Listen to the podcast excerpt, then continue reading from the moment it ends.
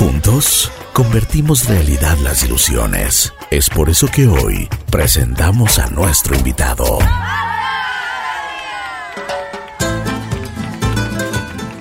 Buen día, buen día, buen día. Aquí estamos en Hacia la Vida.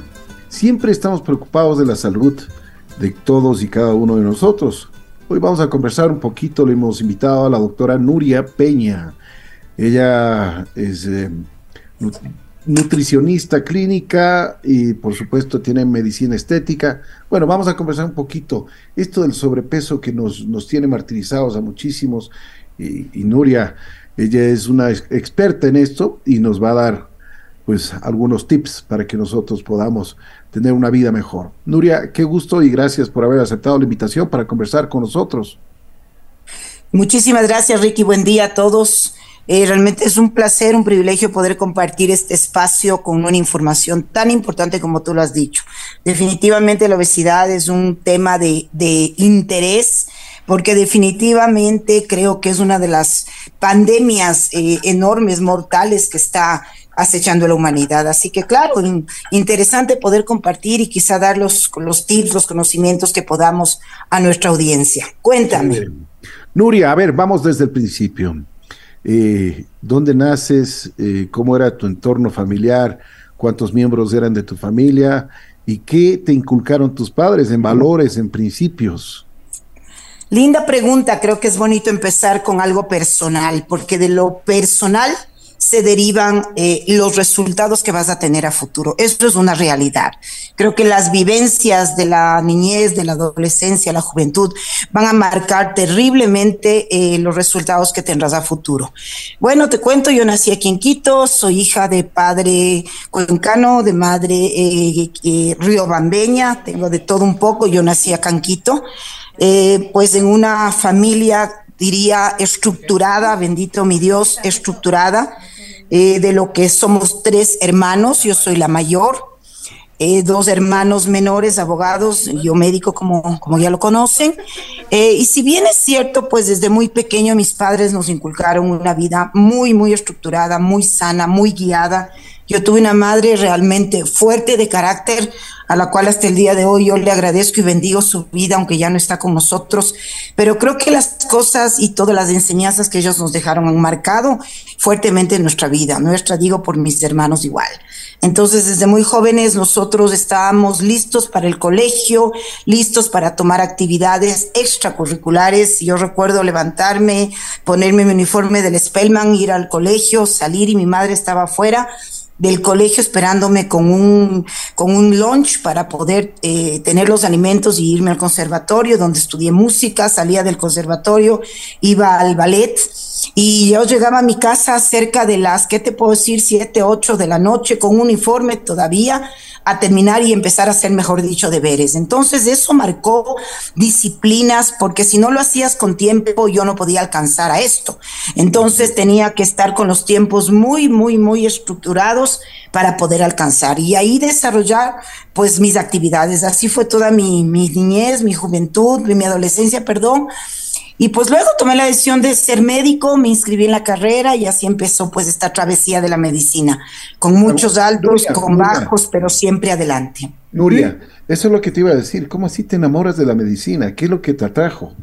Bueno, sabes que realmente yo tengo un tío médico, pero creería que no fue la persona totalmente que me inculcó, siempre lo vi.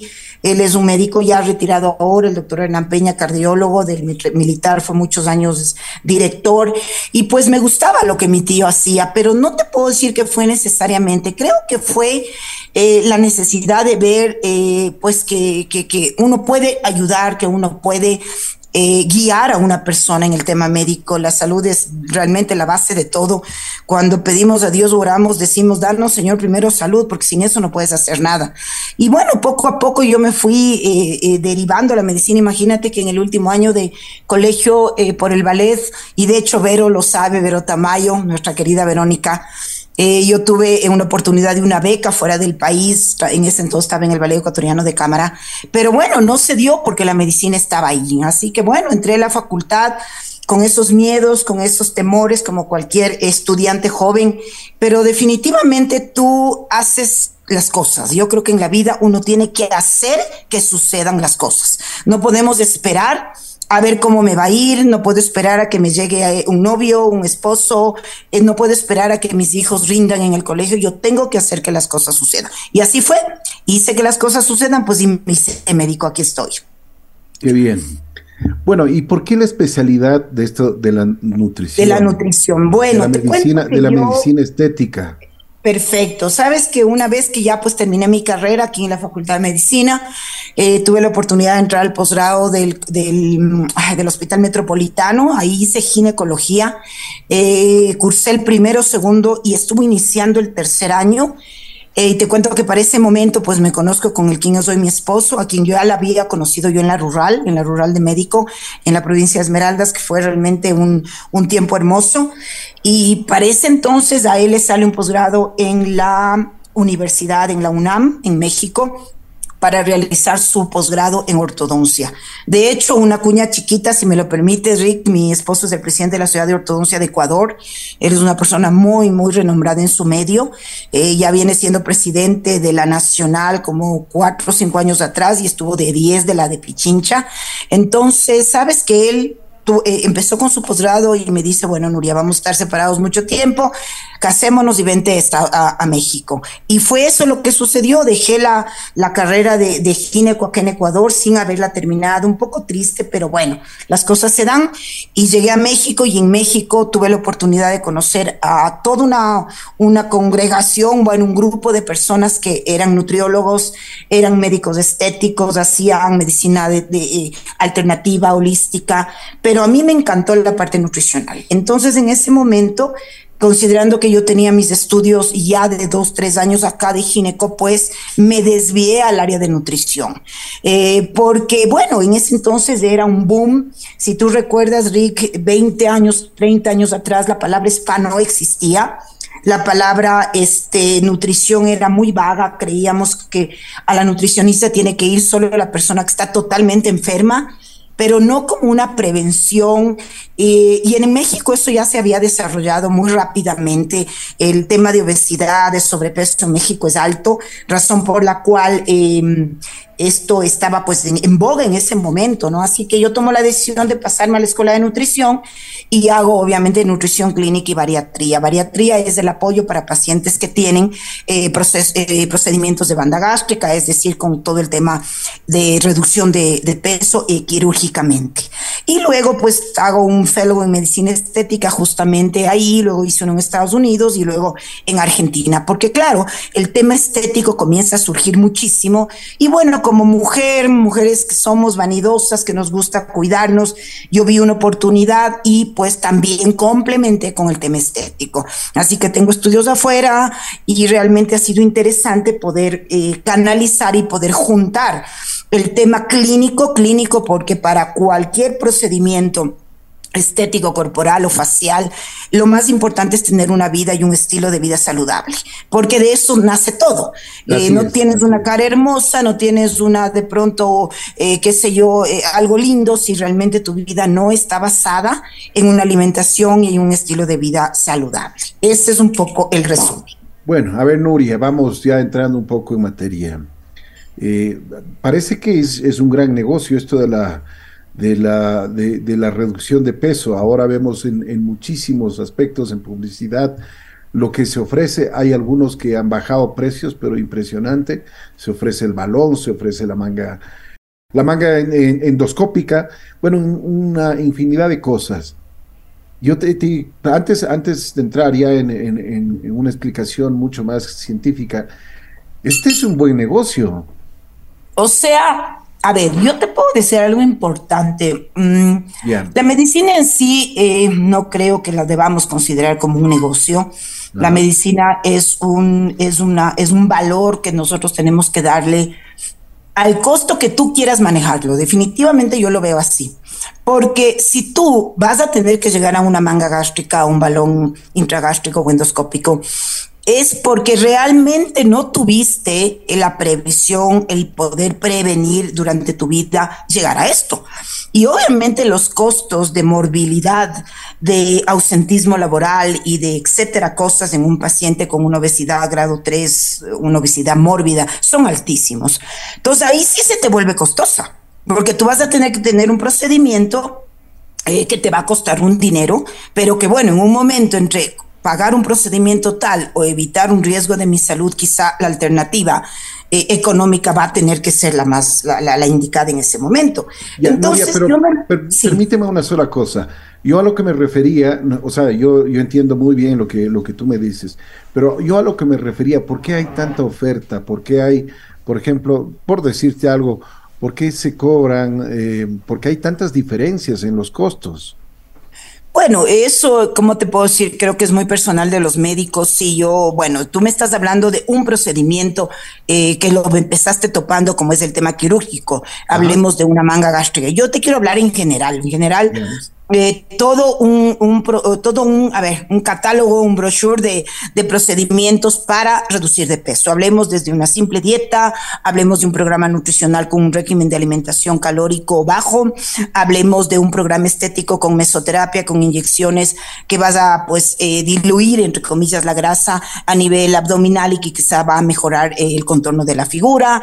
Hablemos de ¿Por qué no incluir aquí eh, los spas, los gimnasios que tienen programas increíbles de eh, reductivos de peso? Y hablemos del tema eh, quirúrgico. Entonces, si tú ves, hay un aparataje muy grande de posibilidades que tienes. Ahora, cada persona, cada equipo, cada lugar, cada centro donde tú vas a acudir van a tener sus costos. Yo creo que eso va a depender muchísimo, sí, en algo que tú lo acabas de decir, de la demanda que existe en el mercado.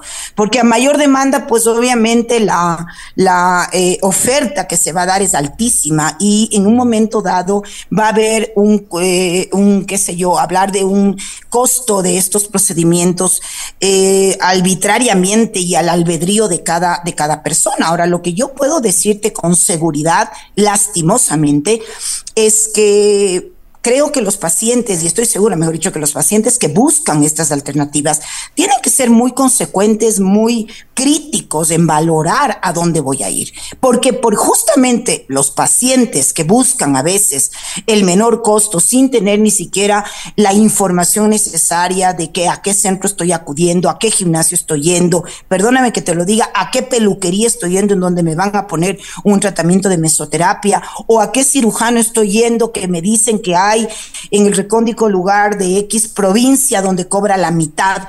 Eso es una decisión muy personal. Entonces, lastimosamente, lastimosamente, eh, empieza con los pacientes esta necesidad grande de poder tener un resultado en su vida y quizá a un menor costo. Y siendo personas que no tienen la suficiente información, eh, acuden a cualquier lugar. Y obviamente esta competencia de precios es grande, ¿no? Ahora, yo sí te digo, en los centros formales, ojo, formales, quiero decir, donde hay personas o médicos y, profesionales que tienen sus avales, donde son profesionales reales que han tomado una, una, especialidad, que han hecho un diplomado, etcétera, etcétera. Yo creo que los precios, por más que nosotros querramos bajarles, no vas a poder llegar a precios que te va a manejar una peluquería, porque en la peluquería, pues no va, es, no es el doctor fulano de tal el que hace el procedimiento, es la señorita que le aprendió al doctor fulano de tal porque cursó o era auxiliar de su centro y ahora ella hace el procedimiento. Y créame que lo que te estoy diciendo, Ricky, es real. Entonces, eso ha hecho que lastimosamente todos estos procedimientos y toda e, e, esta, esta situación estética y, hasta médica se haya eh, totalmente eh, lastimado, digo yo. Entonces, es un tema complicado. Y súmale a esto, súmale a esto que eh, los entes controles de salud eh, no, nos, no les molestan a los médicos formales. Créeme, créeme, porque te voy a decir en paréntesis algo importante. La medicina estética es una especialidad no reconocida casi en el mundo entero. Existen muy pocos eh, eh, países que han reconocido como una especialidad. En nuestro país no está reconocida y, esto es algo que lo hablo públicamente porque debería, debería realmente considerarse a poder poner estos límites en las personas que realmente no tienen idea de lo que es medicina estética y las personas que nos hemos formado, que tenemos nuestros valores agregados en un diplomado, en una, eh, en estudios formales. Entonces, si estos entes reguladores controlarían un poco más, quizás sería diferente, pero créeme que aquí no hay control para ningún spa y en los spas se hacen horrores de tratamientos, no hay controles para peluquerías, porque a ellos no les controla obviamente el Ministerio de Salud, tienen otros reguladores, pero es ahí donde vemos los problemas que hay. Entonces, obviamente, eso ha disparado una, una oferta de, los médicos, de los profesionales que hacen esto grandísima. Y obviamente la decisión final es del, del, cliente, del paciente, a donde yo voy a ir a tomar mi tratamiento y yo lo único que podría sugerir es eso, ¿no? O sea, entéresen, infórmense que la persona donde usted se va es una persona con estudios formales y que le va a dar realmente la asistencia que usted necesita. Eso un poco para... De acuerdo, de acuerdo. A ver, Nuria, yo quisiera saber y quisiera que nos expliques, esto de la obesidad realmente es un dolor de cabeza, es un problema, es eh, esto como tú mismo dices, la obesidad te puede llevar a la muerte. Una cosa que es importante, desde que, cómo, cómo tú, eh, nosotros, como cada uno individualmente, nos podemos dar cuenta de que ya estamos entrando a la obesidad. Tú decías obesidad número 3, o sea, explícanos un poquito todo eso. A ver, em, lo importante en un, en un pacientito, en, un, en una persona, llámese varón, mujer, desde muy niños las madres llevamos a nuestros hijitos al pediatra, el pediatra es el primer el primer profesional que va a detectar cómo están sus curvas de crecimiento y sus curvas obviamente de peso. Entonces él será la persona que te va indicando, mire, está creciendo bien, está con el peso adecuado, etcétera, etcétera. Sin embargo, nosotros ya vemos que en edades de 12 años para arriba, especialmente en las mujercitas, cuando entran ya con un sobrepeso, es decir, porque la curva sobrepasa el límite del percentil 50, obviamente, vamos viendo que ya la niñita puede tener un riesgo y más aún si todavía no ha tenido su primera menstruación, hay que tomar eh, consideración. Una persona, una niña que entra a su eh, primera regla, su primera menstruación con obesidad, es un riesgo mucho más complicado y más difícil de poder tratar. Entonces, ahora, ¿cómo valoramos? Obviamente tenemos que ir a una consulta donde un nutricionista, antes era muy fácil hacer eh, una relación peso-talla. Sí, para hacerlo algo breve, breve, pero así muy rápido, que es lo primero que uno aprende en la escuela de nutrición. Eh, no sé, Ricky, dame tu, tu estatura. Tú mides 1,78, no sé cuánto mides por tener una idea. 1,75. Perfecto. Entonces tu peso, tu peso es rapidito, una fórmula, pero así, eh, muy un poquito doméstica, pero para que me, em, empecemos. Si tú mides 1,75, te quitas el metro, es decir, los, el, el, el, uno lo, lo, apartamos y el 75 que te queda lo transformo en kilos. O sea, tu peso ideal, ideal debería ser 75 kilos más menos 2 kilos. Ese debería ser tu peso ideal. Entonces ya tú ya este rato ni siquiera te voy a decir, pero tú ya sabes cuánto pesas y sabes si estás o no en sobrepeso. Entonces, ahora, ese era un, esa es una, ¿cómo te puedo decir? Una pequeña fórmula rápida que nosotros hacemos. Sin embargo, ahora los nutriólogos tenemos todo un arsenal para poder medir. En especial nosotros hacemos una impedanciometría. La impedanciometría es un, es un examen en donde eh, a través de un impedanciómetro, que es algo similar a una báscula, nos nosotros vamos a medir los porcentajes de tu cuerpo, porque es muy importante esa parte, cuánto es mi porcentaje de grasa, cuánto es mi porcentaje de masa muscular y cuánto es mi porcentaje de agua. Porque ¿qué puede pasar? Que tengo un mismo paciente como tú, con unos 75, pero él pesa 78 kilos, pero es un físico culturista. Tú me tú, me, tú entiendes muy bien qué es lo que a él le pesa, es el músculo. Entonces, obviamente, este señor no está en sobrepeso ni en obesidad, simple y llanamente lo que él tiene es un peso alto, pero por carga muscular. Entonces, es muy importante no solamente el peso talla, el peso talla te da como que una visión general para ver, para ver cómo está tu estado en este momento. Lo importante es llegar a medir los porcentajes, porque ahí sí yo me voy a dar cuenta de este peso que tú tienes ahora mi invento de 78 kilos, ¿qué es lo que pesa más? No, mira, te hago el examen y resulta que tu cuerpo, el 70% es grasa.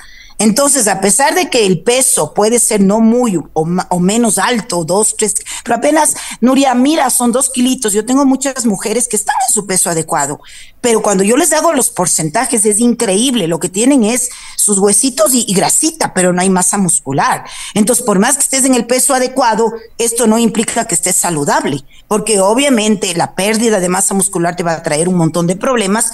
Esto es un nombre que nosotros llamamos la sarcopenia Sí, y esta es una pérdida que sí o sí se nos viene adelante, ¿no? La pérdida muscular va a ser inherente eh, en, el, en el paciente eh, que alcanza una edad mayor.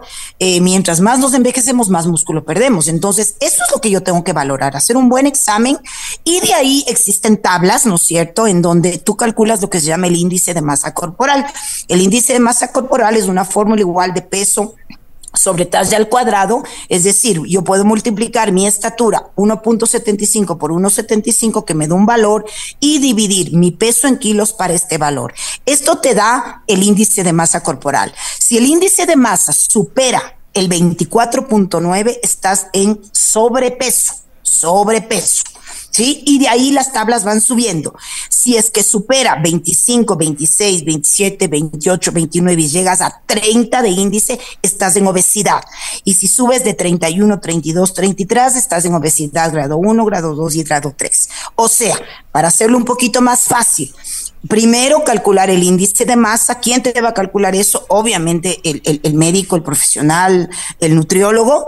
Y ese valor es el que nos va dando los márgenes. Lo que sí te digo, más de 24,9, 25 de índice de masa empieza el sobrepeso y va hasta el 30. El margen entre 25 y 30 es sobrepeso y de 30 en adelante obesidad. Entonces también es importante eso saber, porque por ejemplo, eh, discriminadamente hay cirujanos que dicen, bueno, tú estás en sobrepeso, tienes un índice de masa corporal de 28, pero doctores que yo me quiero hacer la banda gástrica porque me quiero hacer.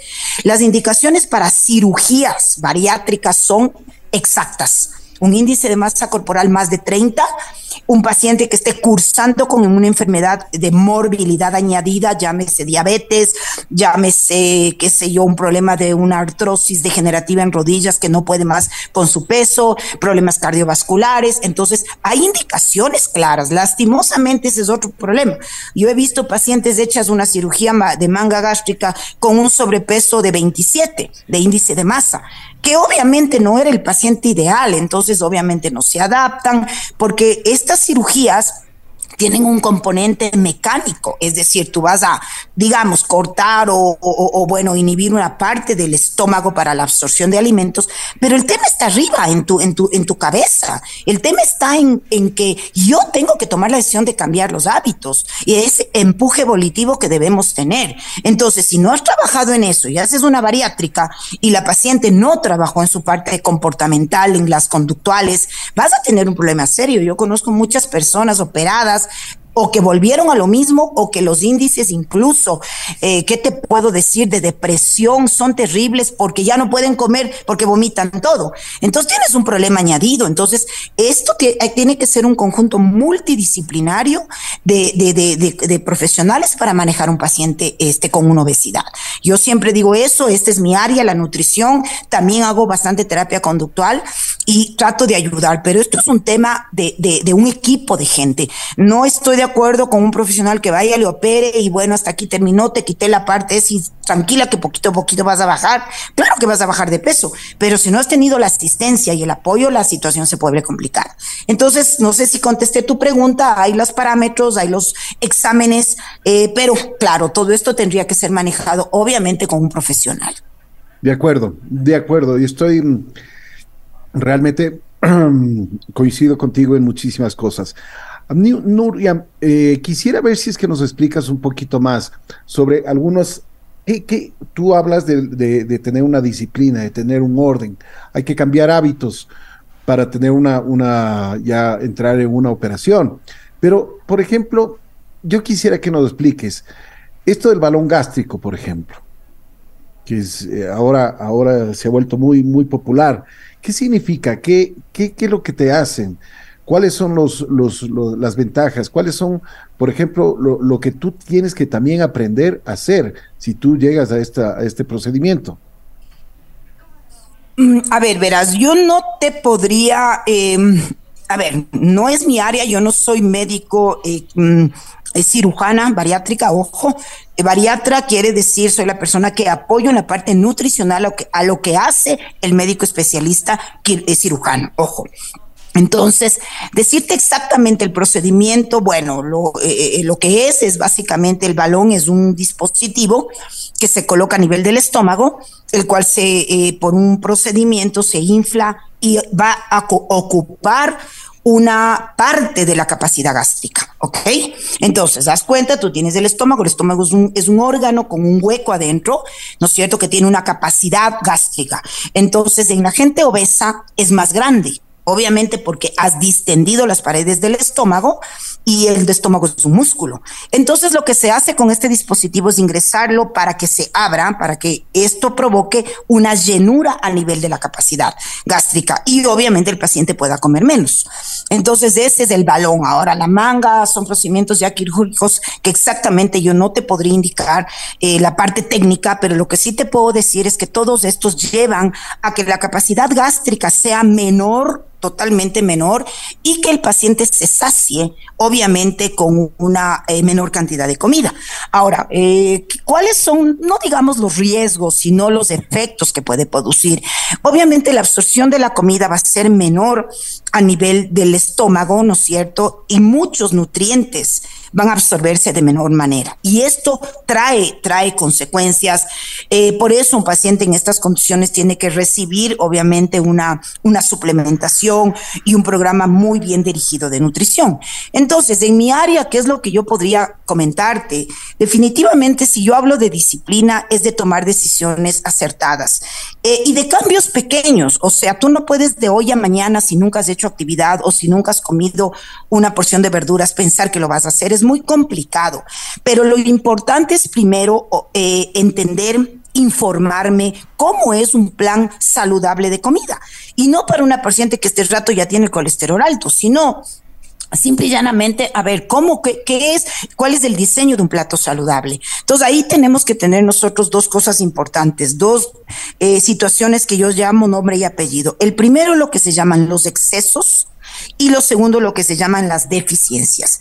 Los excesos son todas aquellas comidas que nosotros ingerimos en el día a día que como dice su palabra, tiene excesos, excesos de sal, exceso de grasa, exceso de azúcares, exceso de hormonas en ciertos casos, exceso de pesticidas, colorantes, saborizantes, endulcorantes, etcétera. Es una comida alterada que yo sinónimamente y para hacerlo rápido es toda la comida chatarra rápida que tú puedes tener afuera en la cual el valor nutricional es muy pobre porque lo que tiene es excesos de sustancias que no son prácticamente saludables y que no son alimentos que van a nutrir a las células. Y por otro lado, eso se llaman los excesos, por otro lado tenemos lo que se llaman las deficiencias. Es decir, que como tú comes esta comida procesada, prácticamente con cero nutrición, ¿qué está pasando? Tu cuerpo está cayendo en deficiencia, es obvio. Entonces tienes deficiencia de proteínas, de grasas sanas, de carbohidratos, obviamente de buena calidad, eh, deficiencias de minerales, de macro micronutrientes. Entonces tú te enfrentas ante una situación de este, de este color. ¿Qué es lo que nosotros tenemos que hacer? Es prácticamente subir esas deficiencias y bajar los excesos. Y esto es con la comida. Entonces, obviamente no es difícil entender y yo creo que la nutrición es una ciencia que es una cuestión de no entender, es simple y llanamente eh, tener un poco de sentido común y de tomar la decisión de empezar a hacer el cambio. Entonces, ¿qué es mejor? ¿Tener una hamburguesa de almuerzo o tener una porción de un pollo asado con unos vegetales? Que tampoco es complicado porque tú me puedes decir, pero es que Nuria, en la vida actual yo mira, no almuerzo en la casa, me toca salir corriendo. Perfecto, mira que ese es el común denominador del 90% de personas, me incluyo en tal. Pero es eso, el tomar la decisión de levantarme temprano, eh, poner a asar un pedazo de pollo o, quizás hacerlo la noche anterior, cortar unos vegetales, saltearles rápidamente y, llevarme, cosas por el estilo. Entonces, pero hay que conocer, hay que entender para poderlo eh, asimilar. Yo tengo, en mi experiencia, yo soy de las nutriólogas que no te hago la dieta para todo el mes. No, yo no, yo voy haciendo contigo. Yo te puedo hacer los tres primeros días, te doy las herramientas, te digo cuáles son los, los alimentos calóricos, cuáles son los no calóricos, cuáles son los nutricionales, etcétera. Y te pido que comiences tú a hacer tu programa. Entonces tienes que acostumbrarte a esto. Esto es una cuestión de, de un hábito. El hábito, dicen los libros, que los vas a agarrar entre 21 días o un poco más, quizá unos tres meses. No va a ser un cambio de hoy a mañana. No te voy a decir que de hoy a mañana nunca comí verduras, Nuria, entonces hoy tengo que hacerlo. Vamos a ir introduciendo como en los niñitos, poco a poco. Y la verdad es que esto nace del entorno familiar. ¿Quién en la casa hace la comidita? La madre. La madre es la que da las instrucciones, en muchos casos ya solo la empleada, pero te pregunto, ¿la empleada y la mamá pasó por la escuela de nutrición? No han ido a ningún lado, entonces no tenemos el conocimiento. Entonces es importante que los padres ahora, y tú decías en tu primera pregunta, seamos los que mostremos a nuestros hijos los buenos valores, las buenas convicciones y en este caso el tema nutricional. Yo tuve la bendición de que en mi casa mi madre comía verduras muchísimo y yo aprendí a hacer lo mismo. Entonces yo, para mí nunca fue difícil porque yo conocí eso desde muy pequeña. Ese era el hábito en mi familia, así como te conté el tema de los deportes, como te comenté el tema de todo. Entonces, eso es muy fácil cuando tienes ese entorno. Si no lo tienes, tienes que buscarlo.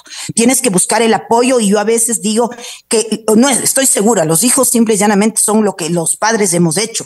Entonces, el primer consejo que yo puedo dar es si, si empezamos con los niños, el papá y la mamá son los primeros que tienen que tomar una buena consulta de nutrición para tener el asesoramiento ideal, porque ellos van a enseñar a sus hijos y obviamente ya viene la consecuencia de las generaciones. Pero si ya eres un adulto eres un joven, eh, enfócate y obviamente infórmate y acude a una, a, una, a una cita en donde te van a poder dar las herramientas. Entonces el juego, en resumida, se llama, Ricky, subir las deficiencias y bajar los excesos. Y eso se transmite en un plato saludable con siete grupos de alimentos, en los cuales eh, los carbohidratos, obviamente, nos van a dar la energía que el cuerpo necesita. Los carbohidratos, amigos, no son malos el carbohidrato es la fuente de la energía.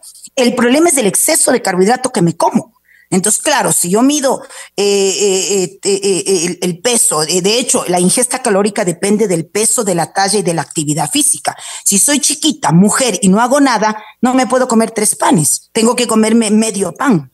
Entonces, no es que el carbohidrato es malo, es la cantidad en exceso que me estoy comiendo para mi situación personal. Diferente con un señor de dos metros que hace cycling todos los días, entonces él tiene libertad para comerse dos panes porque va a quemar. Ahora, si el pan es integral, y en eso ya pues en la consulta se explica, hay, hay eh, alimentos mucho más sanos, pues obviamente es de mejor eh, elección. De ahí tenemos las proteínas, las proteínas son de, de, eh, o sea, son animales y vegetales, eh, sugerencia mejor las vegetales, que son los granos, frijol, garbanzos, lentejas, habas, chochos, y las proteínas animales, preferentemente la carne blanca, pollo, pescado, pescado siendo el mejor por el omega 3, y la carne roja en menor cantidad, más aún en, personas más de los 45, 50 años, por la cantidad de grasa que tiene la carne animal. Luego vienen las verduras, tanto verduras como frutas, son los micronutrientes, es donde vienen todos los vitaminas, los minerales, que son básicamente eh, los pequeños nutrientes que generan eh, liberación de radicales libres en, la, en, los, en los seres humanos. Nosotros todos los días nos envejecemos por una oxidación y la fruta y la verdura, minerales y micronutrientes, sacan estos radicales libres e evitan que te oxides, que tu cuerpo se dañe y que si tu cuerpo se daña, tu célula se daña, muta, cambia y puede generar una enfermedad. Luego tenemos obviamente la, la, cantidad de, eh, de, leguminosas, bueno, hablamos de los granos, eh, hablemos de lo que son las, los aceites, los aceites sanos, la grasa sana, aguacate, frutos secos, aceite de oliva. Entonces no es no comer grasa, es comer grasa de buena calidad, el omega 3. Entonces todo esto es conocer, te estoy dando un breve resumen de lo que es una nutrición totalmente básica, pero esto con mi paciente adelante, yo le voy explicando de alimento en alimento para que pueda entender el por qué es el beneficio. Y de esa manera, pues, yo creo que la gente no es cuestión de, de, de, de, mejor dicho, de que si ya tomaste tu buena decisión de hacerlo, lo vas a cumplir. Es un trabajo de lado y lado. Ahora a esto tienes que sumarle el empuje volitivo, la decisión y obviamente las terapias conductuales. Esto un poco en resumen para que tengas una idea. Oye, muchísimas gracias, Nuria. Pues no, no te puedes imaginar, nos has dado un, pues una visión completa sobre esto de la, de la nutrición, de la buena nutrición.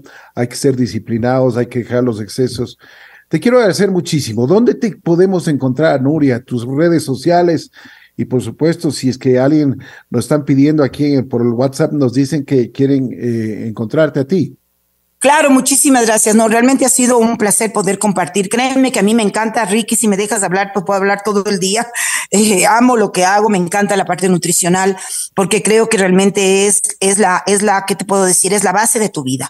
Yo creo que los eh, oyentes que están al otro lado eh, son personas que tienen su vida, que muchos de ellos son sustentos de familia, ellos tienen que dar una alimentación a su casa y si en una familia hay un paciente que muere por un eh, proceso derivado de obesidad, créeme que la situación cambia. A veces dicen, no, esto a mí no me va a pasar. Lastimosamente, el tema de la, del colesterol alto, de la diabetes, las morbilidades que existen ahora, están a la par del día. O sea, hoy la gente se muere por diabetes, se muere por problemas de corazón, se muere por hipertensión arterial y son cosas que nosotros podemos eh, evitar. En ti está la decisión, la responsabilidad de hacerlo, así que yo les motivo y con todo gusto, claro, me encantaría. Yo tengo mi consultorio en la Plaza de Toros, uno, y tengo otro pues, en el, en el Shiris Park. Eh, me encantaría mejor tal vez mi celular para que canalicen la, alguna consulta, para que me lo digan que pues escucharon a través de la, de la radio y de esta manera yo poder darles el servicio. Me encantaría, estoy para servirle y claro, no hemos topado el tema estético, algún rato lo hacemos y pues con un cuerpo saludable, con un peso saludable, ahora sí te puedes hacer un retoque, ahora sí puedo mejorar mi calidad de piel, etcétera, etcétera. Pero lo más importante es lo que está dentro. Yo creo que nosotros somos los seres que mostramos eh, nuestro interior refleja en el exterior. Si tu exterior está descuidado, mucho habla tu corazón. Entonces ahí también hay que trabajar lindo y esto es un tema de bienestar. Así que claro, no sé si me permites dar mi teléfono vía... la bondad, eh, por favor. Claro, es el 099, 098, perdón, 098 490 9311. 098 490 9311. Ese es mi celular. Con todo gusto estoy abierta a cualquier consulta, pues eh, enteramente a las órdenes. Que no sea la última vez, mi querida Nuria, te agradezco mucho. La doctora Nuria Peña estuvo junto a nosotros el día de hoy. Gracias, Nuria. Ok, una buena tarde.